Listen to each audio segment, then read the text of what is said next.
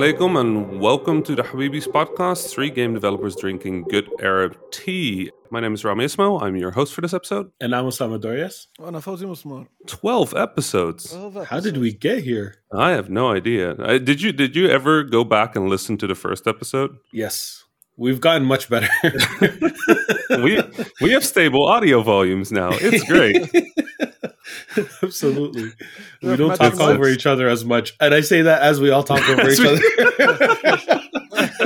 Perfect. the only the only way it can go. we got better Um, we didn't get good there's a difference We're, we're getting we're getting there. We're getting there. Um, we have matching microphones that's a big Yes, that's true. that's nice. That's Uh, nice. we need to have matching galabia yes, It's- absolutely. this has to be a thing Embroidered I mean, with I- the uh, the Habibis logo.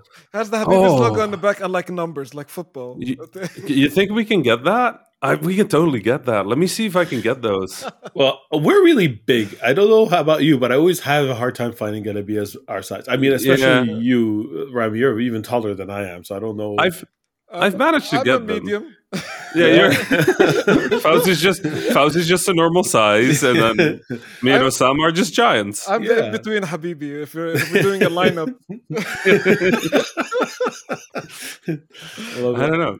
Should, should- would we, if we stand in a line, would we be from like short to tall, or it needs like to what be a we valley do? so tall tall and like a zero in the middle I don't I'm know. sorry, be- like I am tall, but I feel short next to Rami. I don't know. Uh, Sam, what are you doing to me man what do you how do you think I feel no, but the first time I met Rami, I did, we took a selfie together. I was like on my tippy toes, and I still was short. It didn't make any sense. I think the last selfie I took with Fawzi, I actually bent through my knees a little to get both of us in the photo. It was just for the record I'm not short I'm No, normal he's Fawzi is not, not short he's at all. really not. I'm slightly above average, but but Rami is a giant. Yes, I mean, he and. I and I'm not too far above average in the Netherlands, which is wild. That's, but I think like the Netherlands is like the tallest people on earth. I think Yeah. so. Yeah. One of the tallest, Yeah, anyway. Yeah. top three Yeah. for sure, at least. Yeah. Anyway, video games. It's so good. We're just talking about how much better we got at podcasting, and we've spent like minutes talking about nonsense. I don't know. So like maybe we, we were saying that it's get better, but I'm not sure. It gets better for me. it's always a little bit of regression, right? It's normal. Um, I played some video games. Um, this Nice. week. So there's this uh, new Hazelight game that just came out called It Takes Two. Um, Mm-hmm. uh, the Hazelight is like studio here in Stockholm. Uh, uh, uh, from famed director Josef Fares. I don't know if you guys. He's Right. uh, half Arab. Uh, yeah, Oh, yeah. yeah, yeah, he is. He uh, is. he's like a Swedish Lebanese, I think. Yeah. awesome. Um, I, I haven't got the chance to meet him because I got to uh, Oh. Stockholm in the middle of uh, pandemic. He's wonderful. I have. I have many great stories about him, and many great stories I can't tell in public about. yeah. but also, all positive, all positive, but also, Yeah, so I'm looking forward for the pandemic to kind of uh, uh, uh, reel in and like the Stockholm uh, game scene to kind of get together as much Mhm. uh, once again. So yeah, the the new Hazelight game uh, it's called It Takes Two. It it follows in kind of the Hazelight Studio approach of you want to play this with somebody else. Mhm. Um, so this one actually, this game you can't play on your own. You either play it with some with, with another player, either locally or online Interesting. and it kind of like uh, emphasizes uh, it like follow it, you can tell that you know they've learned a lot from the the game before that um, the way out i think Oh, that's them. Okay, I know that. yeah the yeah deal. so it's the same city so like uh, they, they did three games the first one was called Broth- uh, brothers tales of uh, tales of two sons yes. The second one calls a way out and then this one it takes two. The first one was a single player game in which like you control the two brothers. Each brother was its own joystick um, and fun fun story is that I actually played that game with my brother, and each one of us controlled one of the one of the sticks. So we on held the same, we on the held same one controller.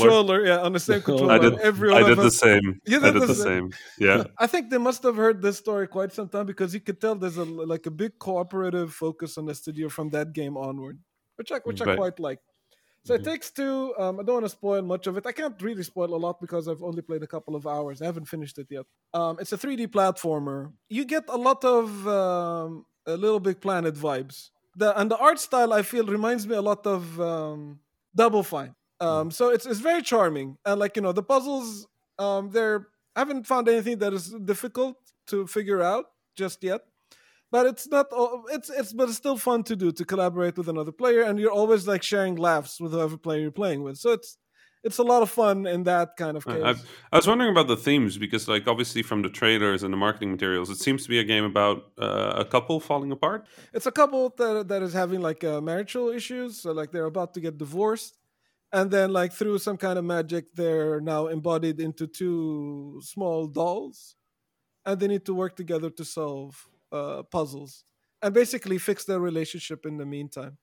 So uh, I guess the, the the puzzle, the doll kind of um, perspective, uh, reminds me a lot of stuff like the Minish Cap, or um, I don't know if you guys seen the Ghibli movie, The Borrower Arrietty Mm. which like Right. you know you're playing of this like small character in which like you know everyday things is suddenly like you know large and scary and kind of interesting to interact with it's always like a i've always found these settings kind of fascinating and like you know childlike a sense of wonder kind of gets with them i really like the dialogue of how it's been approached so far because it's a very heavy subject matter That's actually Mm-hmm. my question because I generally play these co-op games. Like I'm, I'm, I st- I'm still playing Sackboy Adventure with my kids.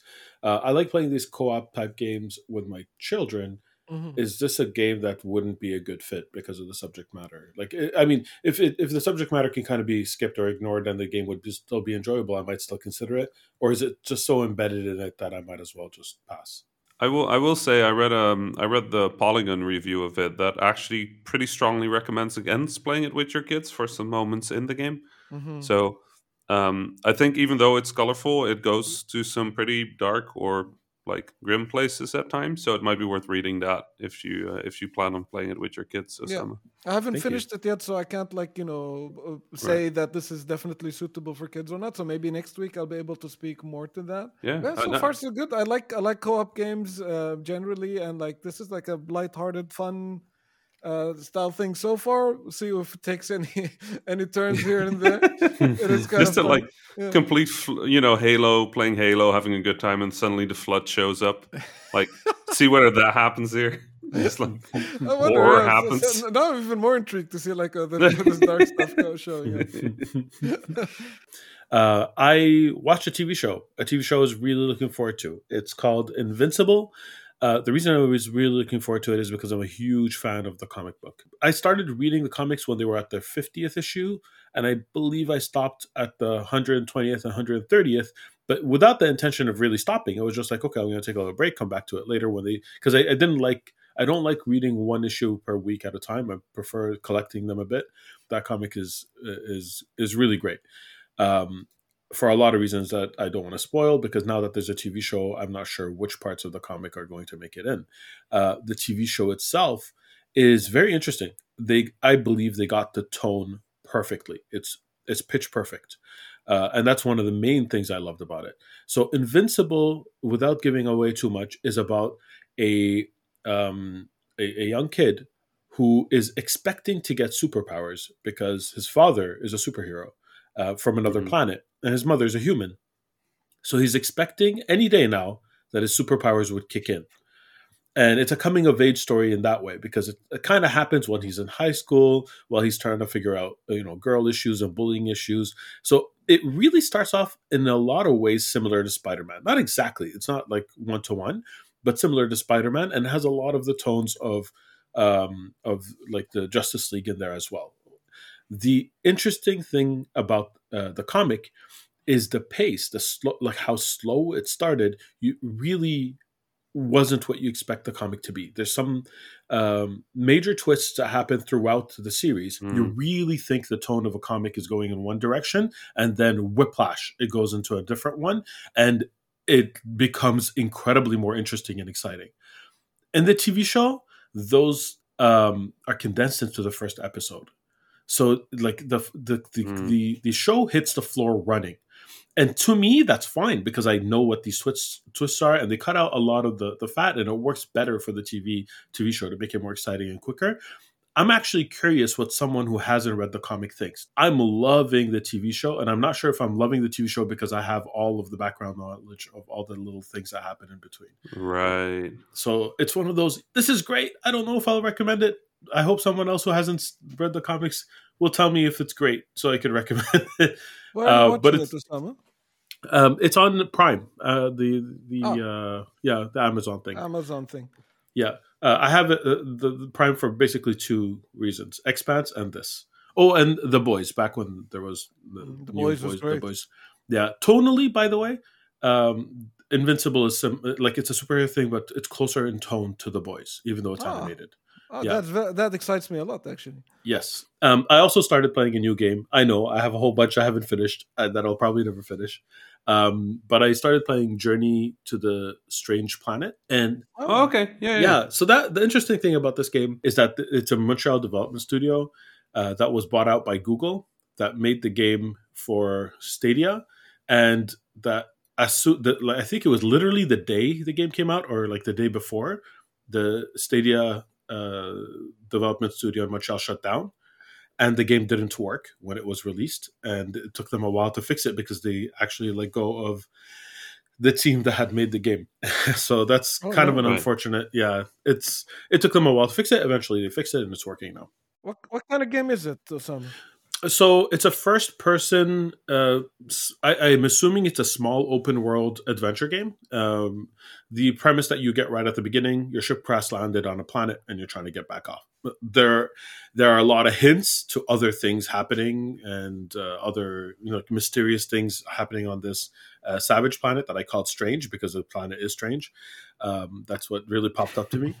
Uh, uh, what um, the one thing about it that actually I expected to like, but it didn't really hit for me is the uh, the humor. The humor is like I, I don't know how to describe it without sounding like I'm insulting it because I'm not insulting it. I can see a group of people who would absolutely love that humor. It's just not really for me. It's a little uh, frat boyish and and I wouldn't like a little crass. Like there are there are frat jokes, like just to give you an idea of what it is, but which is is, is not bad on its own. But a lot of it just like for me, I, I could almost finish uh, the, their sentence. They start a, a, a joke, and I'm like, and they're gonna end it. yeah, they ended it that way. The rest of the game is very intriguing. Um, uh, there's a little too much resource collection for me, but I get it. You know, it's an indie game; they're trying to fill a little bit of content. So progression-wise, it's that. But the there's still a lot of discoverability. You see, like these creatures, you're you're curious. Is this one of the ones that eats me, or the one of the ones that I'm trying to you know kill and farm for resources? So there's a little bit of that wonder each time. Um, there, the level design is actually really good. You see a thing, you're trying to get to it, and it, so it has that Metroidvania type feeling where it's like, okay, I guess I can't get there yet. I'm gonna probably unlock something, and then you get that thing later, and you're like, oh, yes, now you know it connects the dots in your head of all the different places you weren't able to reach before that now you could reach. Uh, it's it's well crafted, uh, and it is an enjoyable experience. I I think I'd enjoy it better if I played it on mute, but that's just me. I, that's just me. Like maybe you'll play it, or one of you will play it. Will be like, actually, I was cracking up the whole time, and that's totally fair and legitimate. I don't think it's bad. I just don't, you know, didn't resonate. It's not yours. Not your Exactly. style. Yeah. So I'm not sure how, how much longer I'll play with it because the, the your AI companion is a constant source of these uh, these jokes. It's a common thing. It's like, oh, we have we have a side character. Let's make him make jokes. It's like, mm, okay. I don't know. Maybe people are trying to capture that lightning in a bottle that was Portal all the, those years ago. Yeah. Because that was beautifully executed, but it wasn't exactly a side companion did- either. It just kind of felt that way.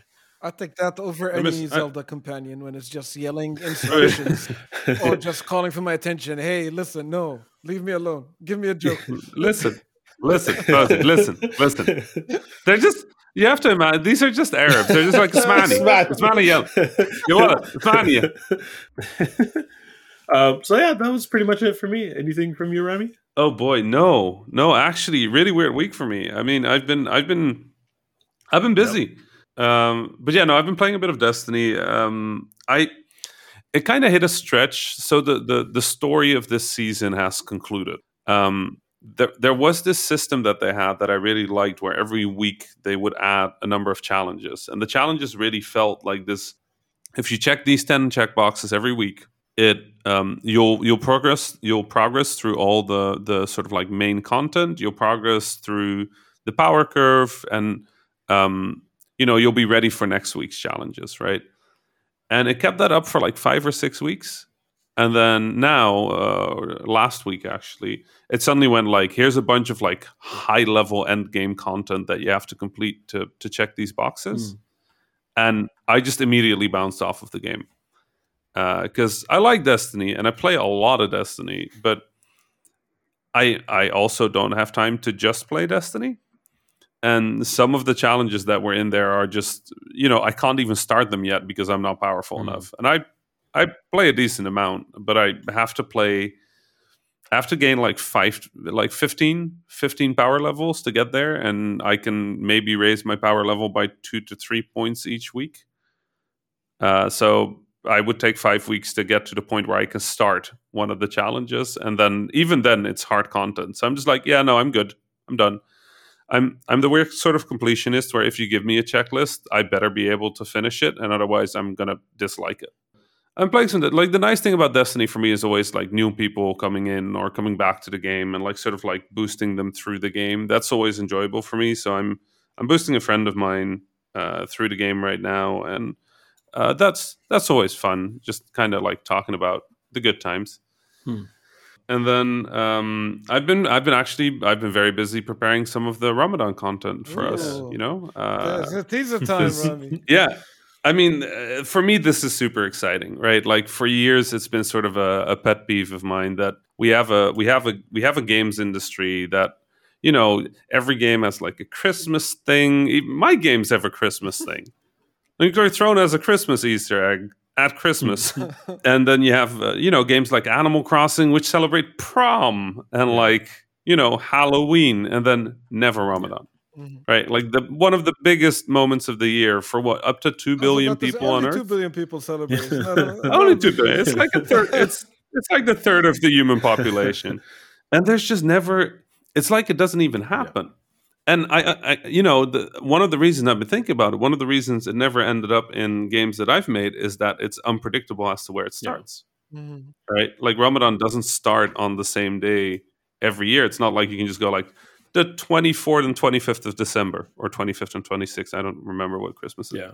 Um, so I, I feel like I, I understand that it's more complicated, but then you look at all these live games, and I'm like, okay, those games just have no excuses, Yeah.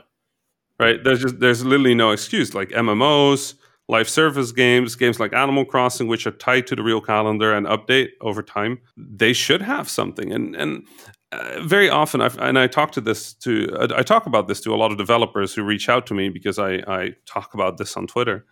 And they always say like oh well but it's a religious holiday and you know like we don't want to touch religion and i'm like yes it is but also it's a cultural event. Yeah.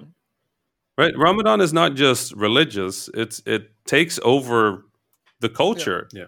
for a month even if you're if, if you're not muslim if you're not fasting if you're not participating in ramadan it's still the lights come out the the phonies come out if you live in a country with It's a festive season uh, for everybody living Right. in, the, in the culture. Yeah, right. It's like a month of celebration in, in many ways. And there's just no food and drinks during the day. But, you know, trying to communicate that is really hard. Like people really think of it as this really strict, stringent sort of like everybody is sad because they can't eat.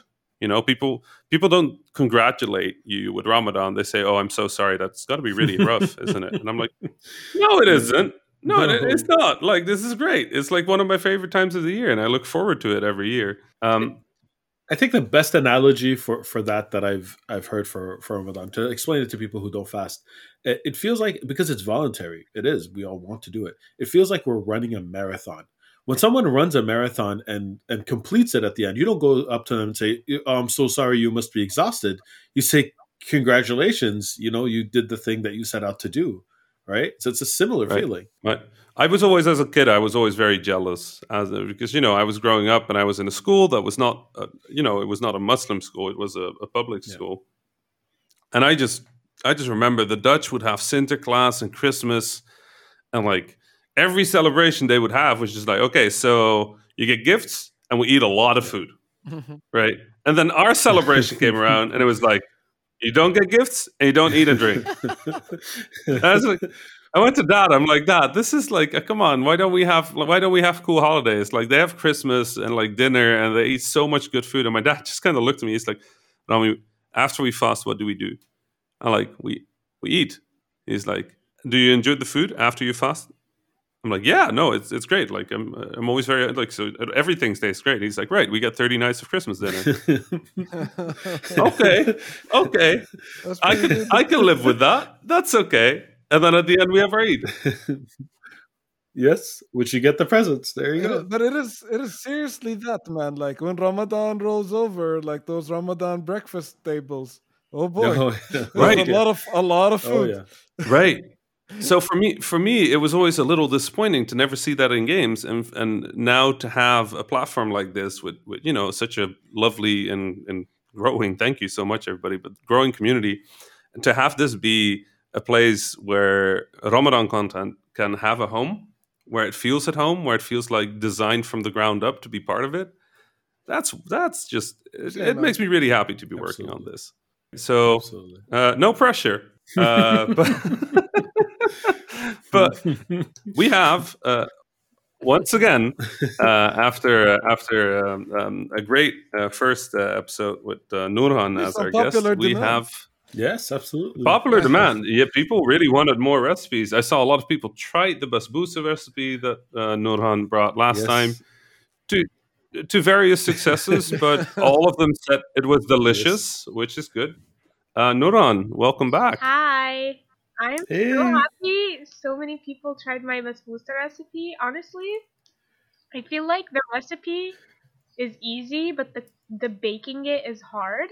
in in the community a lot of people were like posting photos of their basbousa and none of them looked as pretty as yours and none of them were cut as pretty as yours but all of them everybody said that it tasted really good so Well, I I'm a food photographer, so I have my we have like our little quips that we use to like make food look better than it is, and a lot of it Right. depends on like lighting and um, editing, like a Mm. lot of editing, Right. and then also like um to cut it, I literally just had to use a ruler, like and like just like Okay. like I saw I saw the, I saw the mathematical form you used to cut the basbousa I'm just like yo this is this is intense. if you're ever up for a challenge, you could try to take pictures of food that I make. if you really want the challenge of trying to make it look good. like we have like we have like very like specific it's like for example like i have a food photography board and i have um like a board that i use to help me situate the lighting. And i have to have my food done exactly at four o'clock. Oh, that's when the best sunlight is. After after a decade as a game developer I'm not surprised at simple things being way harder than they look. Because like having a door in a video game is like nightmares for game developers. So I'm not surprised that taking a photo of food is like a nightmare for people making yeah, I actually used to know uh, a food photographer too. They said some of the tricks I have is that they they spray buns with hairspray and they do other things like that to make it to make like in the end to make them look more real, but you can't eat them after Right. you're done. so i don't go to like the inedible extreme because i feel bad that like i cooked this thing um and then now i can't eat it because it's been poisoned Right.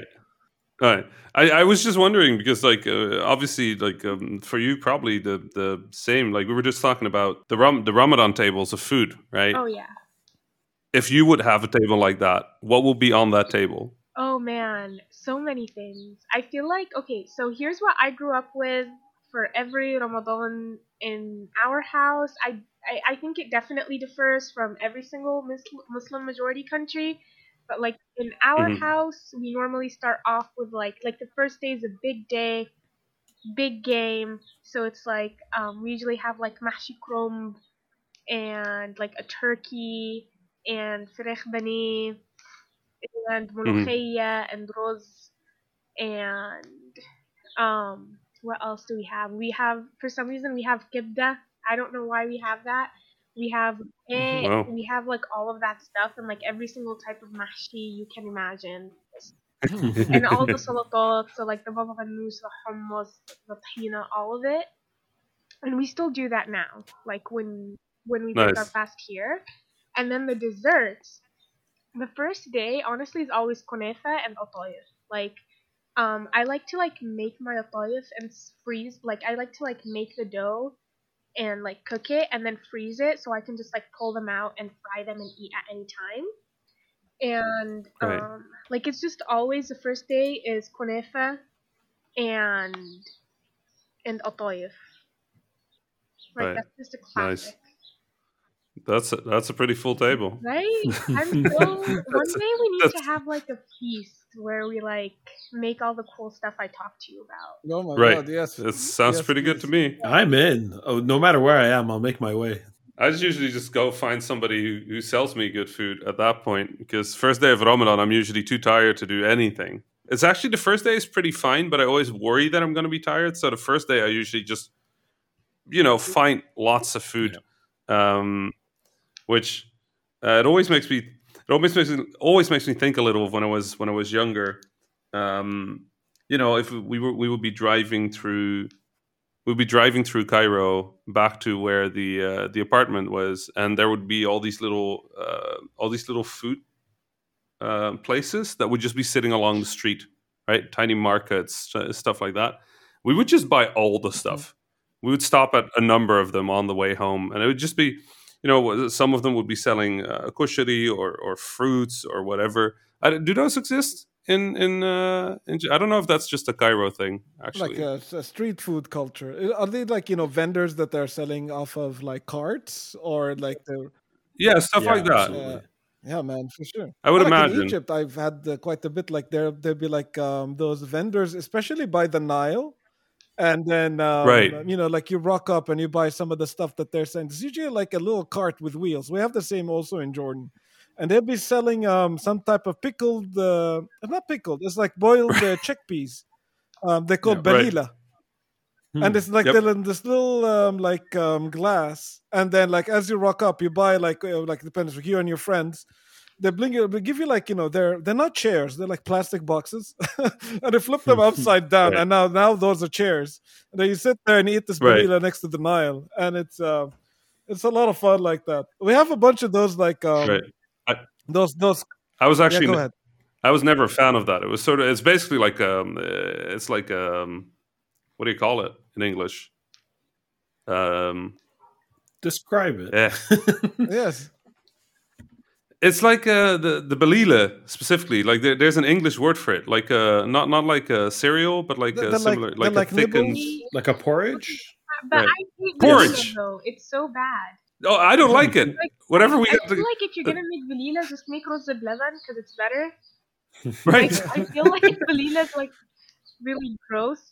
It's one of my favorite things about Arabic re- restaurants. Whenever you go there and you're there with a bunch of like non-Arabs and they just sit there and it's like, oh, this frech benet sounds really exquisite. And I'm just sitting there just being like, that's fried chicken. like, it's, like roast of 11 is the same thing. It's just rice with milk. Oh yeah. It's like, Oh my god. Okay. I love. Fun story. So I live here in Southern California, right? So I live in a Right. majority um, Hispanic community. So they have like arroz con leche, right? The fact that my mind was blown when I connected the dots that it's just the same thing, just like in a different language. Right. what is it? I don't the think I know what that is. Arroz con Uh, leche? so- Is that what you said? Yeah, that's the that's rose belevan. Um, Ah, okay. Arroz like con the- leche. Ah, okay. yeah, con Rice leche, and yeah. milk. Oh, we're, it's literally that in Spanish. It's, It's, it's uh, literally that in Spanish. Okay. yeah, like my mom would just, mama would just buy them, right? And we'd just eat them, and she'd be like, "Oh, this was of leaven." And then when I started learning Spanish, I would go to the bakeries here, and like they have them like they have them like ready made, like we have them in Mosque. Hmm. And um, like I was talking to the guy, and I was like, "Oh my God, this is an Egyptian dish," and he was like, "No, it isn't." he was like, "This is like arroz con leche," and he was telling me about like the history of it and the history of the dish and how they make it in his house and how they like flavor it with cinnamon Uh, and all that stuff. And it was so amazing because like my mind connected. Like everybody has arroz con leche or a, a like a version of like arroz de. Like everybody has it, and I think that's beautiful and amazing. What, what you guys are Right. describing is slightly It- different than what so like uh, the balila I've had is not the porridge. It was um, it was served like a small um, foam uh, cup, and and it was Yeah. you know the chickpeas boiled, and uh, you know the the water it was boiled in like it's very it's a spiced water, Right. and you can and and they give you like a little ice cream spoon with it yeah. To eat those chickpeas, and then you can drink the water if you like a lot of cumin in your water, I guess. but it's that. It's like um, uh, Yeah. it's a snack. Uh, like it's uh, this is what I mean. Like by by that kind of it's um, yeah, it's not a meal. It's something you eat in between meals, and especially like in Ramadan and quick, something like this. And then you grab, uh, you know, like a little snack from there. Like I, I think the Jordanian equivalent would be. Um, uh, we have those carts that sell uh, turmus. Turmus is uh, lupine beans. Hmm. Have them like in a bag, and you just like eat them. Some uh, carts they sell um, um, uh, sunflower seeds and like watermelon seeds and these kind of things. When you can just grab a bag of these and you bite on the seed, eat what's in it, and like get rid of the the shell. Um, some carts they sell um, a c- corn, like a whole grilled corn. Right, the corn Yeah, is so good. fantastic. Um, some uh, the, they, It's just sometimes they, they burn it a bit, so it's like seared. Right, slightly charred. That's how it needs to be. Like when you just look at it, you're like, this is like um, this is like 30 seconds away from just being on fire. Yeah.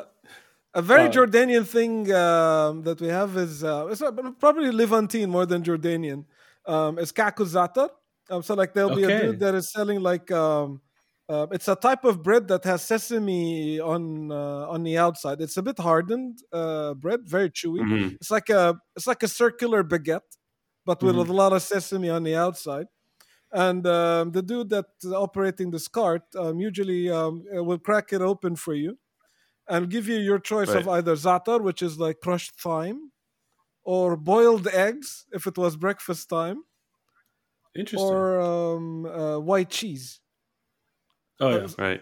You can you can you can buy those in Egypt every now and then, but they're I, I, it sounds like they're far more common in uh, in Uh-huh. Jordan than. And in Lebanon, I saw something interesting. Uh, you guys all know kunafa, right? hmm Of course. Uh, so like in- Intimately. Yeah, right. and in, in, in Lebanon, they put the kunafa in the kak, which is that baguette. oh, really? It's like a, it's like a kunafa sandwich. huh? How do, how does that like? Does that taste good? I It's imagine because It's two good things. I- uh, so yeah, it's I have, true. I have, I have questions. Because kunafa has a really like a, a strong sweet uh, sweet taste, especially Yes. if you have enough syrup. So this, I guess, would subdue it. I'm not like I don't know. I But the cack, but the cack is pretty Yeah. dry. yes, So it's like this dry. You go, you bite through the dry thing into like the soft Uh, so the kunafa is like warm and the cheese is melting by the time you put it inside the. okay, Yeah. okay, I'm convinced. Yes. I'm convinced. So it's, like it's, it's melted yes, cheese. need- It's melted sweet cheese inside of a bun. It's like it sounds uh, delicious. I need- it's, it's wonderful. I need to try this. So my my favorite Iraqi street food is called maskouf, and basically what it is, uh, it's on the when you go to the Corniche, you'll see it everywhere. Everybody has this uh, by by the the river, the, the specific yeah. So when, when you go by the river, you'll see a lot of people who have set up these fish. Uh, they're freshwater fish that they fished usually that day from the river. And they slice them open and open them up like you would a book, like if, you- if you imagine it, like like a butterfly shrimp. You know, when you open up a shrimp, Mhm. um, and then they put it they grill it and smoke it at the same time while while it's being seasoned and they, and you're eating it fresh like fish that was fished that day from the river and the smell is in, exquisite Hmm. is deli- I'm sorry I'm having a hard time speaking because my mouth is watering as I'm describing it Join club. Oh, it is it is it is to die for like i i, I know that there's more preparation uh involved like with the cleaning it and whatnot uh, and it's there like like grilling for it's there for hours. It's there for a really long time. Mhm. um I, I know that much. So they they started up before uh nighttime. Nighttime is, the is the busiest time uh and you're just walking around and everybody's offering you this the this delicious fish uh, meal. Um one one interesting story that i remember about uh, street food, which which takes me back to uh, one of the, when I was, I believe, 16 years old when I went back to Iraq. So it's not that it's not as recent as some of the, my more recent trips. Uh, this was in the heart of the embargo, and I do remember vividly back then that there were a lot of local alternatives to brand named uh, foods uh, that we, we found in Iraq. Like I do remember um, a chocolate bar that did not taste like chocolate at all. I cannot tell you what it tasted like, which had wrapper a wrapper that kind of looked like a Mars bar, but didn't say Mars. It said Mm. something else. and when you ate it, it tasted like a paste that mysteriously tasted a lot like dates. This like replaced all the the Snickers and the the Pepsi. This is that's the interesting part. Um, the you couldn't find like Pepsi or, or Coke. One one thing I noticed is that there were street vendors who were selling these uh, drinks on the side that were in reused uh, Coke bottle, glass Coke bottles. Mhm. And I really wanted to try it. So basically, what you'd have to do is you'd buy the drink from them, you would drink it on the spot. He'd wait for you to finish it, and then you'd hand them that back the bottle. They would wash it, fill it up again for the next person. And initially, I was taken aback because I was like, I don't want to use someone else's bottle. But when you think about it, you use other people's glasses every time you go to a fancy restaurant and you re like drink something else from it anyway. So it took me a sec to be like, why do I have an aversion to this? He's clearly washing it. Like the, like that that that part is happening in front of everybody too, right? Um, but I really wanted to try it, and it was a uh, it was made out of uh, dibis, which is actually a Ooh, date like dibis. syrup. Yeah, you know the okay, yeah. So it's like a date syrup that's that's in wait, Iraq. it's made out of date in Iraq. And uh, Yes. and the Levantines is made out of pomegranate. interesting. So it probably has a very different flavor. Yeah, uh, so we, we use the dips like uh, we added to like um, uh, crushed eggplants and stuff like that, and some salads like fattoush. Wow, Um, you add a bit of that to it. It's it's fantastic. it, it is it's really good. But yeah, so basically it, they made a soda of sorts out of dibis, out of dates. Mm. uh, Wow. especially now I'm, I'm very curious i don't actually know if the, i assume that because it tasted good i liked it so i assume that they kept that after the embargo left i just don't remember i don't have vivid memory of w- did i see it after did i see it before everything kind of blends into into that so if anybody, Right. anybody who's Yeah. currently in iraq and is listening to uh this and who's like yeah actually this that's a thing now or no that was really just during the time of the embargo i'd love to to get news i mean i could just call up my cousins but i'm lazy send me an email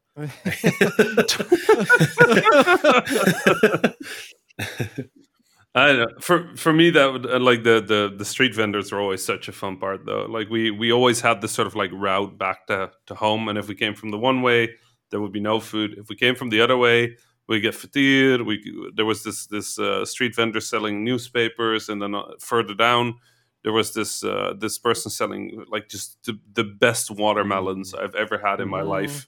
Just incredible. They would be sitting there like thirty on a little wooden cart with like one of them just like a, a you know a segment chopped out of it so you could see how red it was you just buy like three you know and take them home and then eat them. Like uh, you know the, the the road home always from the one side of the city always had just incredible food. And from the other side it was just always disappointment. No food.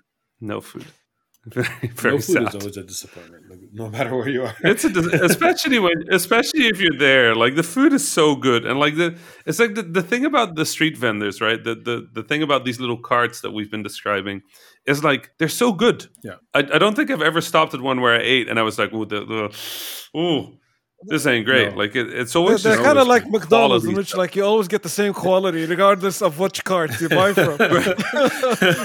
you know me if you've listened to this podcast i go for the nuggets every time Yeah. but in egypt nah no we've got better than that Right. Okay, but like I feel like the street vendors are low key like just on something different during Ramadan.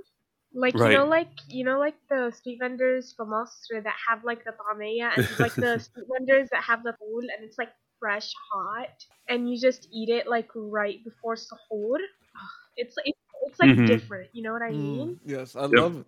It's it's just the best time of the year, really. right in terms of food absolutely Oh yeah, with like the the bake the bread is all fresh coming in the bakery, with like ugh, with with like with pickles. It's so good. I feel like it's just Right. iconic in its own way. Mhm. This this is It really Ramadan, is. and like you have your whole family there. Like I feel like eating for Ramadan is such like a filial. It's like it's like family time. You know what I mean? Like you know, like for Right. Christmas they get like one day. We we get we 30 get 30 and then Eid. and like I can't wait for Eid either because like I'm so ex- I'm I'm gonna, I'm gonna make Mamoul this year for like the first time ever. sounds really good I wish I could celebrate it with you. No, no. It sounds like you're preparing a lot more than I am. Once we're all vaccinated and stuff, we need to really plan this properly. oh, absolutely. Yeah. Over. I'm I'm 100% in that spot in the Netherlands where it's really hard to get anything like original from the Arab world. So for me, it's gonna probably be like a sandwich with cheese and like egg for the first day, and I'm gonna Oh, be really no. sad. It's okay, Rami. It's the thought that counts. Right, I will, I will, I'll try, but I'm gonna be, I'm gonna be like watching all this, being a little jealous. Nourhan, Hey. you, um, I'm guessing you've prepared a recipe for this week. Yes. My secret goal is to kind of like cook my way through like Southwest Asia and North Africa with this Hmm. podcast. So Mhm. Instead of making another Egyptian dish, I went to Morocco and I made Meskouta, Mm. which is like this beautiful orange almond cake Right. that's traditionally made during the winter because you know like Morocco is known for its beautiful oranges during the winter. And my mom has an orange tree and for some reason this year we had so many oranges like we just couldn't like we couldn't like handle them like we were like giving them out to my to my neighbors and Hmm. my friend she is um from Morocco she posted this beautiful Meskouta she made and I was like, I need to try this right now. And I, it, it's, and like she was like, you have to make it with the Moroccan mint tea. It won't taste the same unless you have the mint tea with it. So it was like a Mhm. kind of like a full on experience where I got to like make the Meskouta. Like we had some oranges, I had the almonds ready to be grinded.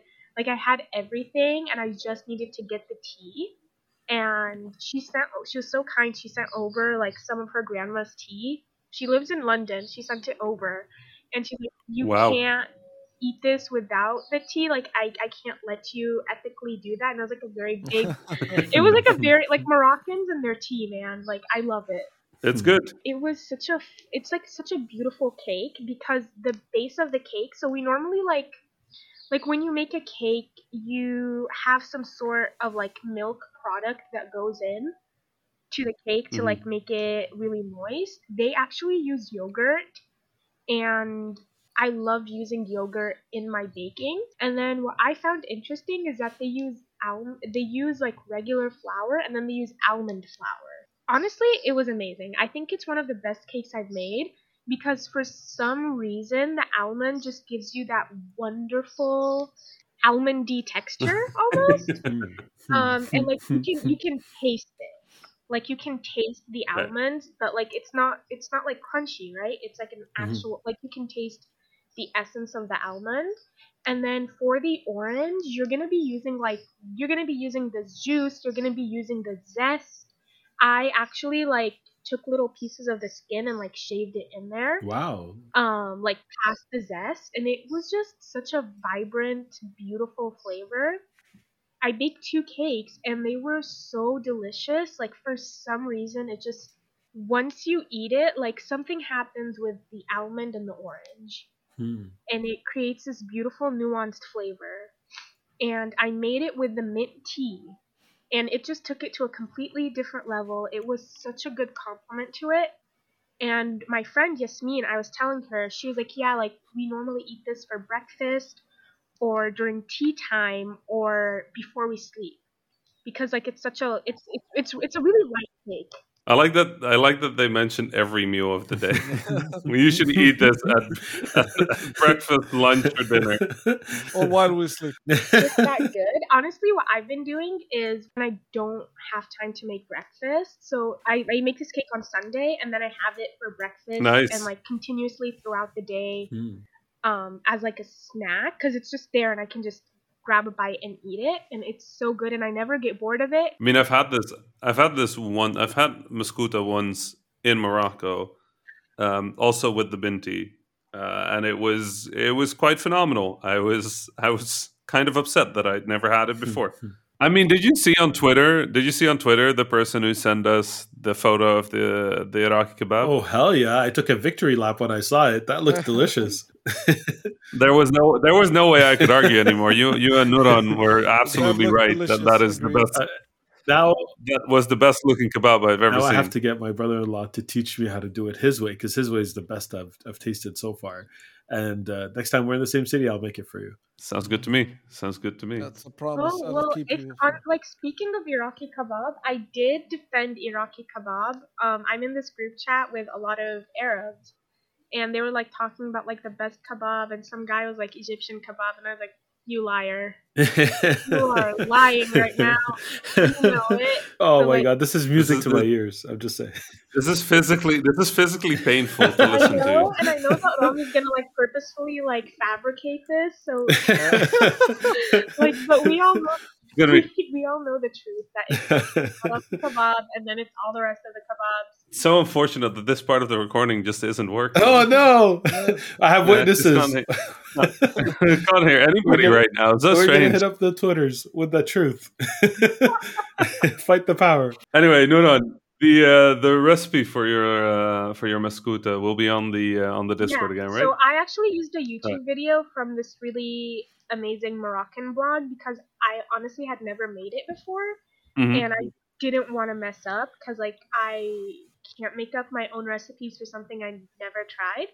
So I'll like I can Right. like insert the link and it'll be like super easy. But I did all the photography. I look forward to it. I, I might try this one because, like I said, I've had it once in my life, and I, I think of it I am very hungry right now. And the end of any any episode that is even a little bit about food, I leave the podcast, I leave the recording, and I'm just like, we need some food right Well, now. what, what time is it there? Though? Oh yeah. For any of us, anytime is food. Exactly. Yeah, Pretty exactly. much. When food happens, food happens. Like, what are you gonna? So it's like cake time for me. it's always cake time. As you, as you said, as the Moroccan said, like you eat it for breakfast, you eat it for lunch, you eat it for dinner. I think we're going to wrap up for today. Um, thanks so much for everybody listening. Uh, thanks so much for tuning in again. Um, this was a blast, Nora, and I look forward to seeing you again. Um, hopefully, we'll get to talk to you a bunch more during Ramadan. Yeah, that'd be great. Yes, I'm excited. And um, yeah, there's um, for those of you who are keeping track, um, there's one more episode next week before Ramadan starts. I think we're going to be talking a bit more about uh, about Ramadan there as well. That's it for this week. This I'm so hungry. I'm so hungry. I'm just so Let's go excited. eat. Rami, please ra- wrap this up. Let's go eat. Yeah. Wrap this up. Shall I keep going for? Shall I just keep talking about how I'm hungry? No. Okay, we're good. We're good. All right. Thank you for listening, everybody. Um, salam. Salam. Bye. Salam. That was the Habibis podcast for this week. I was Rami Ismail, your host for this episode. You can find me on Twitter at THA underscore Rami. My fellow Habibis were Osama Dorias, who you can find on Twitter at Osama Dorias, and Fawzi Mesmar, who you can find on Twitter at Fawzi Mesmar. Send us your questions, stories, and suggestions via info at thehabibis.com. The intro and outro music was provided by Malik Zubaida, and the logo was provided by Ibrahim Hamdi. The Habibis is a weekly podcast about three game developers drinking good Arab tea, with new episodes launching every Friday, inshallah. If you enjoyed the show, don't forget to subscribe on your favorite podcasting service or check out thehabibis.com for more information. Thank you for listening, and salam.